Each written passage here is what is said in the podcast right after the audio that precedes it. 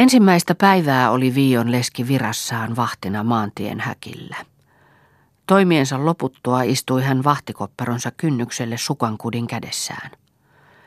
Poutaisen kesäpäivän aurinko oli juuri laskenut. Taivas oli haalakan sininen ja pohjoisella kulmalla oli punertavan kellertävä kajastus. Väkevä koivun tuoksu lemusi viileässä ilmassa. Kaupungista kuului etäistä kärryn jyminää, joka väliin kiihtyi ja väliin hetkiseksi kuoleutui. Muualla oli yön hiljaisuus, ei kuulunut muuta kuin skailettikellon raksahteleva naksutus vahtikopperon seinällä ja yörastaan yksinäiset säveleet jostakin etäältä metsästä. Vikkelin sormin kutoi Viion leski sukkaa. Mieli pyrki alakuloiseksi ja silmät vettymään. Hän koetti jouduttaa työtään aivan kuin kiirehtien toteuttamaan iloista toivettaan, saada Yrjö luokseen. Uudelleen kertasi hän kaikki mahdollisuudet siihen ja varmisti niillä toivettaan. Ja varmana piti hän, että muutamien kuukausien kuluttua saa nähdä Yrjön. Hän olikin päässyt niin tämän ilon valtaan, että kutoessaan ja katsellessaan kaupunkiin päin ei huomannutkaan maalta päin tulevaa hevosella ajajaa, ennen kuin kärryt kolkkasivat aivan lähellä. Siinä ajeli pieni kyssäselkä poika, joka päivällä oli kyydinyt muuatta herraa ja oli nyt palaamassa yksinään. Silloin jo oli hän poikaa tunnustellut tunteakseen ja nyt näöstä muisti hänet vimpari Villeksi – ja kysäsi varmuudeksi. Missä äitisi on? kysyi hän sitten. Äiti on huudolla, missä lienee. Minä viime talvena kävin pyytelemässä köyhäinhoidon esimieheltä, että äiti saisi jäädä minun luokseni, ja esimies lupaili, vaan eipä sitä sitten toteutettu. En ole kuullut mitään sitten äidistä, eläneekö vai liekkö kuollut, selitti poika itkien. Vaan jatkoi sitten, mutta meidän isäntä aikoi tulla tulevana talvena huutokauppaan ja sanoa vedettömät sanat. Jos ei muu auta, niin hän huutaa äidin hoitoonsa, vaikka pitäisi siitä köyhäinhoidolle maksaa. Missä veljesi ja sisaresi ovat? En tiedä muita kuin Teutorin. Hän pääsee jo ensi talvena pois auksuunista. Aappo, pastori, hän on täällä. On, vaan hän kuuluu muuttavan pois, kun on ortineerattu rovastin sijalle johonkin. Entä Kristiina? Täällä kai se on Kristiinakin, vaan en minä ole nähnyt häntä kaualle aikaa. Surulliseksi painui Viion lesken mieli.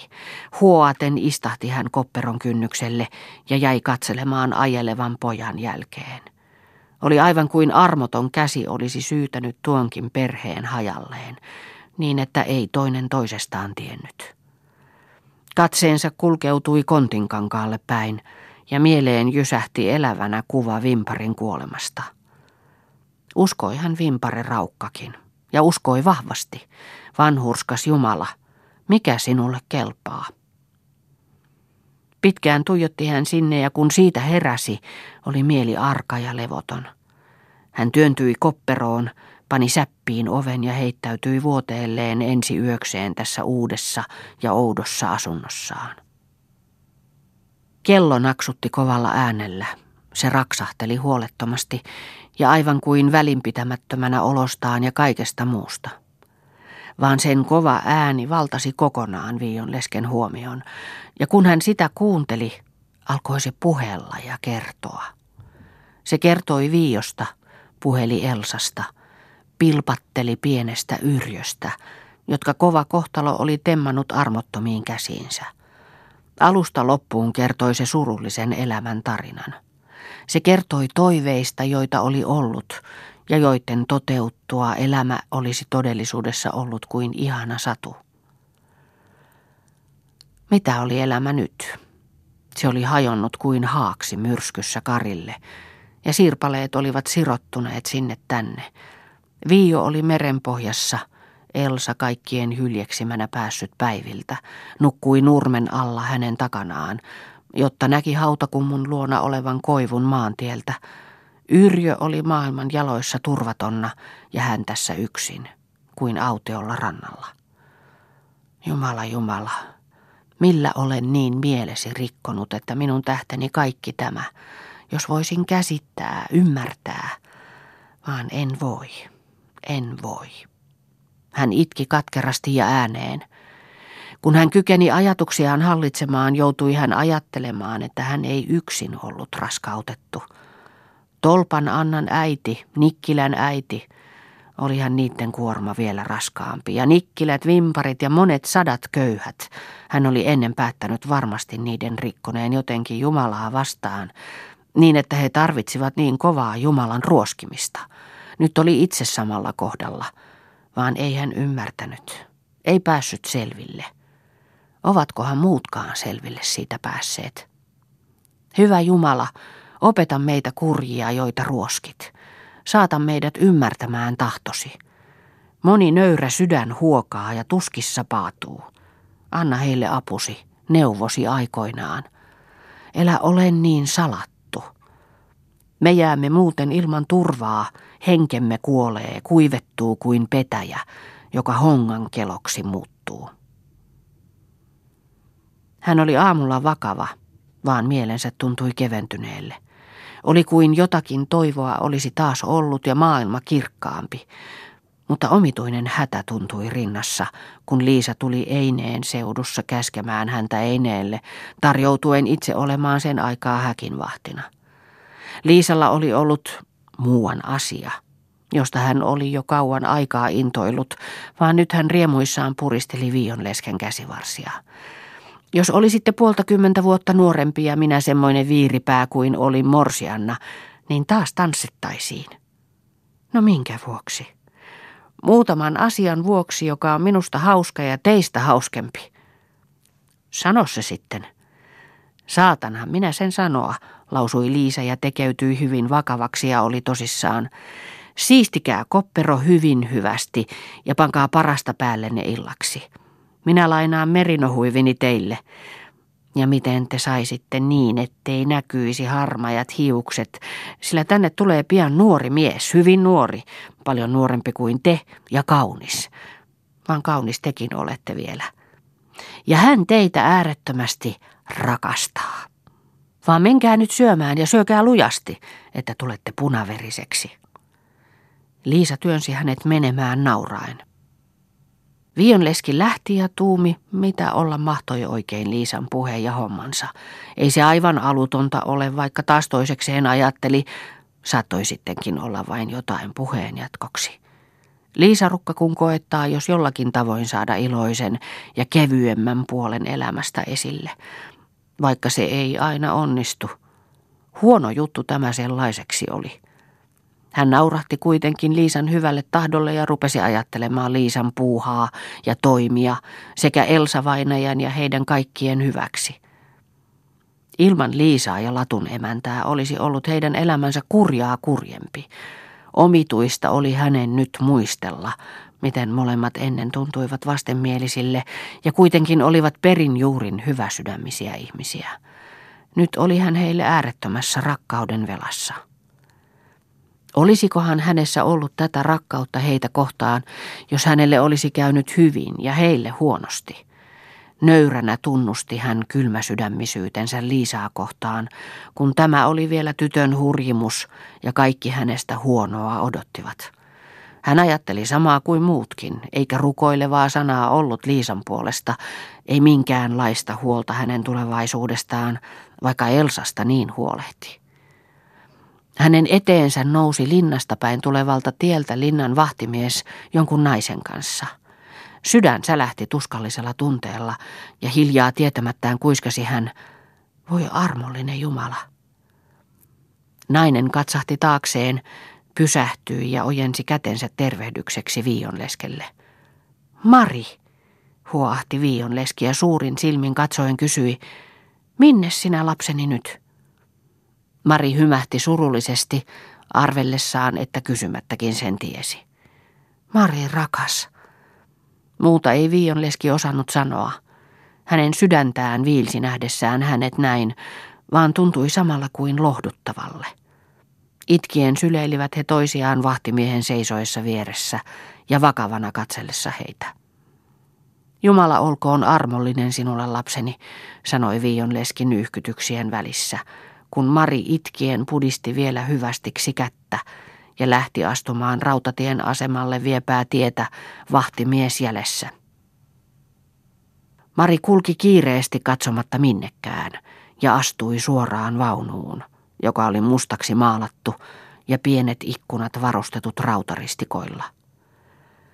Näin raskaalta ja vaativalta ei ollut koskaan elämä tuntunut hänestä.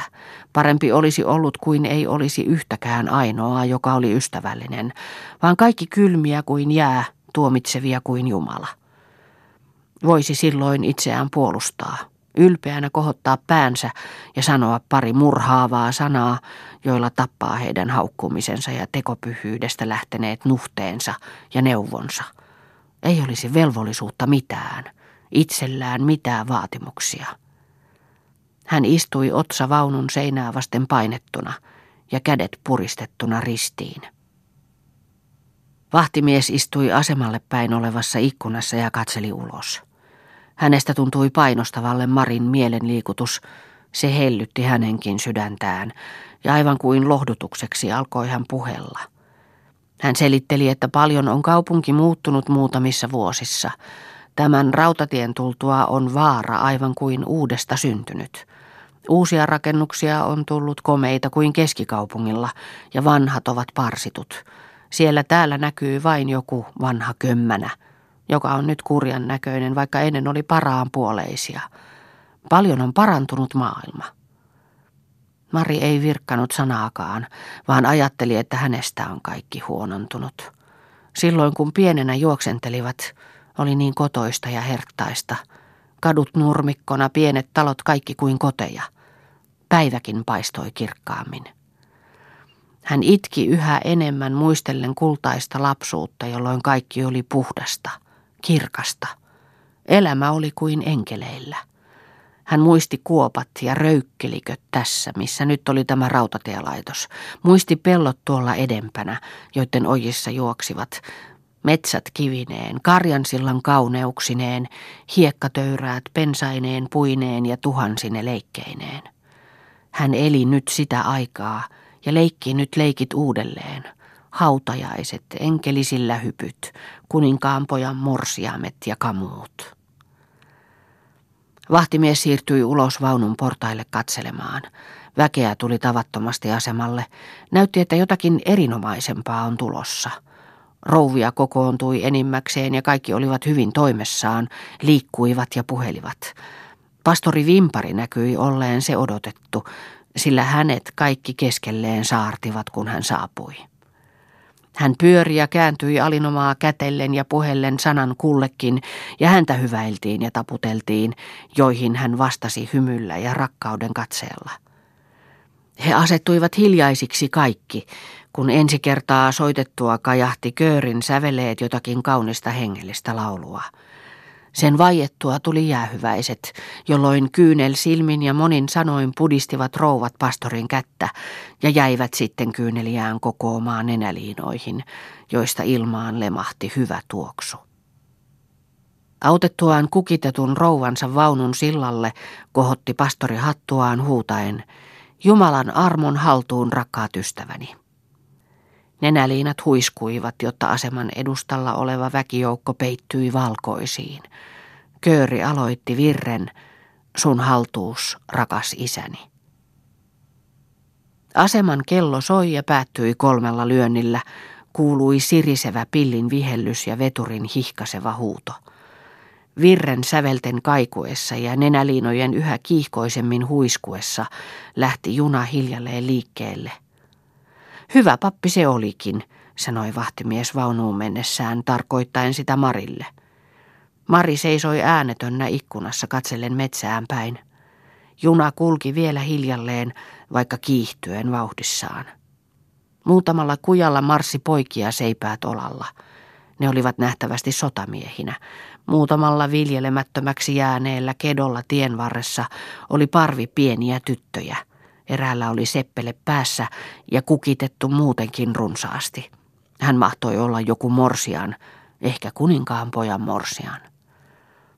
Mari katsoi heitä niin kauan kuin suinkin näki, istahti penkille hervottomana ja kuiskasi itsekseen ennen kuin itku ehti tulla. Hyvä Jumala, varjele heidät minun poruiltani. Veturin savun näki Viionleski kiitävän kaukana metsän sisässä, kun hän palasi häkille. Hän ei ollut voinut puhua sanaakaan Marista latunemännälle. Vimparin pastori kai meni nyt, asemalta kuului laulua ja veisuuta, sanoi Liisa Viionlesken tullessa. Meni siellä Marikin, lausui alakuloisena Viionleski, ja Liisan kysellessä kertoi kohtauksestaan. No sattuukin ne asiat vastakkain, sanoi Liisa. Mari vanginvartijan saattamana ja Aappo Jumalan siunauksilla evästettynä matkustavat samassa junassa eri teitä. On se tämä maailman menosomaa. Olisi se hauskaa nähdä, millä muodolla Jumala tätä maailmaa katselee, sanoi Liisa jonkunmoisella uhkamielellä ja lähti kiireesti pois, peläten Viion lesken nuhteita. Vion leski ei ollut kuullutkaan, mitä Liisa oikeastaan sanoi. Hänen ajatuksensa olivat menossa Marin mukana. Hän tunsi nyt äidin hellyyttä ja rakkautta Mariin, jota sääli sydämensä syvyydestä. Marin raukka, joka oli turvaton ilman vähintäkään lohdutusta maailmassa. Hän oli huonompi kuin sylkylaatikko. Häntä inhoen tai surkutellen katsellaan, vaan ken rakkaudella ajattelisi häntä ken todellisella säälillä ajattelee, että hänkin on ollut viaton lapsi, että Jumalan pyhä kuva hänessä vieläkin on ja että hän on ihminen.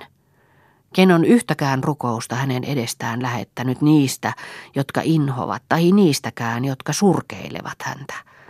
Hänkin, joka oli niin lähellä Maria hänen lapsena ollessa, ei muistanut rukouksissaan tuota lasta, joka äitinsä erehdyksestä oli maailmaan tullut ylenkatseen leima jo syntyessä otsassaan. Kaipuuta mieli täynnä katseli hän illalla asemalle päin junan tullessa. Tuntui katkeralle ja toivottomalle. Auta sinä Jumala häntä, jos voimansa ovat heikot, ja heikothan meidän ihmisten voimat ovat. Hän on kuin hukkuva, joka ilman apua vaipuu. Synkällä alakuloisella mielellä istahti hän kopperon kynnykselle. Tuntui kuin olisi hän puhunut mahdottomuuksia. Ei hän ollut mikään apu mahdollinen. Sortuminen, sortuminen aina vain syvemmälle. Sehän oli menona. Tuntui kuin Jumalakin olisi ollut neuvoton ja kykenemätön niin kuin lääkäri kuolevan vuoteen ääressä. Hänen istuessaan siinä allapäin tulivat latun emäntä ja Liisa – molemmat hyvin omituisen näköisinä. Liisa hymyili ensin niin merkillisesti, vaan sitten rupesi itkemään. Tämä elämä käy sellaiseksi, että minä alan epäillä jo itseäni, sanoi Viion leski. Hymyilyä ja kyyneleitä, synkkyyttä, toivottomuutta ja toivon iloisia välähdyksiä ja taas toivottomuutta. Joka päivä on tällaista. Niin, Viioska rakas sanoi latun emäntä. Niin se on meidän elämämme. Ei tikka kirjava, vaan ihmisen elämä kirjava. Kuului kärryn jyrinää, ja Viion leski meni avaamaan häkkiä kaupungista päin tulevalle hevoselle. Samassa avauksessa meni muuan herra ja nainen kävellen. Hän katseli naista aivan kuin tunteakseen, ja silmäsi vielä jälkeenkin – Nainen oli sitä paitsi omituisen näköinen, hattu päässä, vaan talonpoikainen naama, ja muuten koreasti puettu, että näytti oudolta ja silmäänpistävältä. Viion leski katsoi ja katsoi, ja silmäsi sitten Liisaan kysyäkseen, tunsiko Liisa tuota naista. Liisa katseli suurin silmin vuoroon äitiään, vuoroon viion leskeä ja noita meneviä, löi sitten kämmeniä yhteen ja lausui kummastuksissaan, Vimparin Kristiina. Toiset kertasivat nimen hämmästyksissään ja aivan kuin epäillen. Liisa purskahti nauramaan. Ja sinä naurat, sanoi äitinsä. No nauraahan hevonenkin tuommoiselle kummitukselle, sanoi Liisa. Olisipa pitänyt pastorin olla tässä katsomassa. Liisa, missä sun säälisi ja ihmisrakkautesi on, sanoi Viionleski. Minä en tunne sääliä, ei Aappokaan ole säälinyt. Tämä on Jumalan rangaistus Aapolle. Anna sinä olla Aapon alallansa, sanoi Violleski. Hän vastatkoon Jumalan edessä itse teoistaan. Syytön Kristiina on hänen tähtensä kärsimään. Ajattele, että Kristiinallakin on tunteensa, toiveensa, tai on ollut, että hänelläkin on viattomuutensa ollut, jonka kadottamista saa katua. Maine ja kunnia, joiden menettäminen tekee elämän raskaaksi, että hänessäkin on Jumalan pyhä kuva. Minä olisin luullut, että sinä, joka olet itse saanut pienenä kärsiä ja taistella ihmisten kylmyyttä vastaan, joka niin lämmintä rakkautta olet osoittanut langenneille ja sortuneille tovereillesi, olisit ymmärtänyt tämän. No niin, kyllähän minä sen ymmärrän, että on se ihminen Kristiina Raukkakin, ja sääliä häntä tulee, ja säälinkin minä, sanoi Liisa. Mutta sanokaas, Oletteko nähneet koskaan myllynkiven suorastaan sen kaulassa, joka on pahennuksen tehnyt? Sitä ette ole nähneet. Eikä sitä näe koskaan. Sen vuoksi tuntuu hyvälle, kun näkee heidän sivustapäinkään saava jonkun kolauksen. Tuomitseminen ja rankaiseminen on jätettävä Jumalalle. Me ihmiset rukoilkaamme rakkaudella kaikkien edestä, niittenkin edestä, jotka pahennusta saattavat. Silloin Jumala on kuuleva rukouksemme, sanoi Viionleski. Liisa istui äänetönnä kopperon penkillä, jonne kaikki olivat vetäytyneet. Hän oli vakava ja mietteissään. Oli johtunut mieleen yhtäkkiä, että hänelläkin on itsellään tyttö. Herra Jumala, jos hänenkin tyttönsä kulkisi vielä noin kuin Kristiina ja sitten vielä joku nauraisi niin kuin hänkin nauroi. Niin, rukoilla niidenkin edestä, jotka meille pahaa tekevät, lausui Latun emäntä. Niin on käsky. Mutta kaukana on meistä tällainen lähimmäisen rakkaus, kun sorretutkin sortavat toisiaan. Miten voimme sitten rakkautta odottaa niiltä, jotka meitä sortavat? He istuivat sitten kopperossa äänettöminä kukin mietteissään, josta Liisa ja Latun emäntäkin havahtui kuin unesta, vasta kun Liisan tyttö ja Yrjö seisahtuivat kopperon ovelle käsikädessä. Tässä se on se nuori mies, sanoi Liisa jotakin puhuakseen, kun näki Viion lesken vaalenevan hämmästyksissään. Yrjö lausui Vion leski pitkän ajan kuluttua ja rupesi itkemään.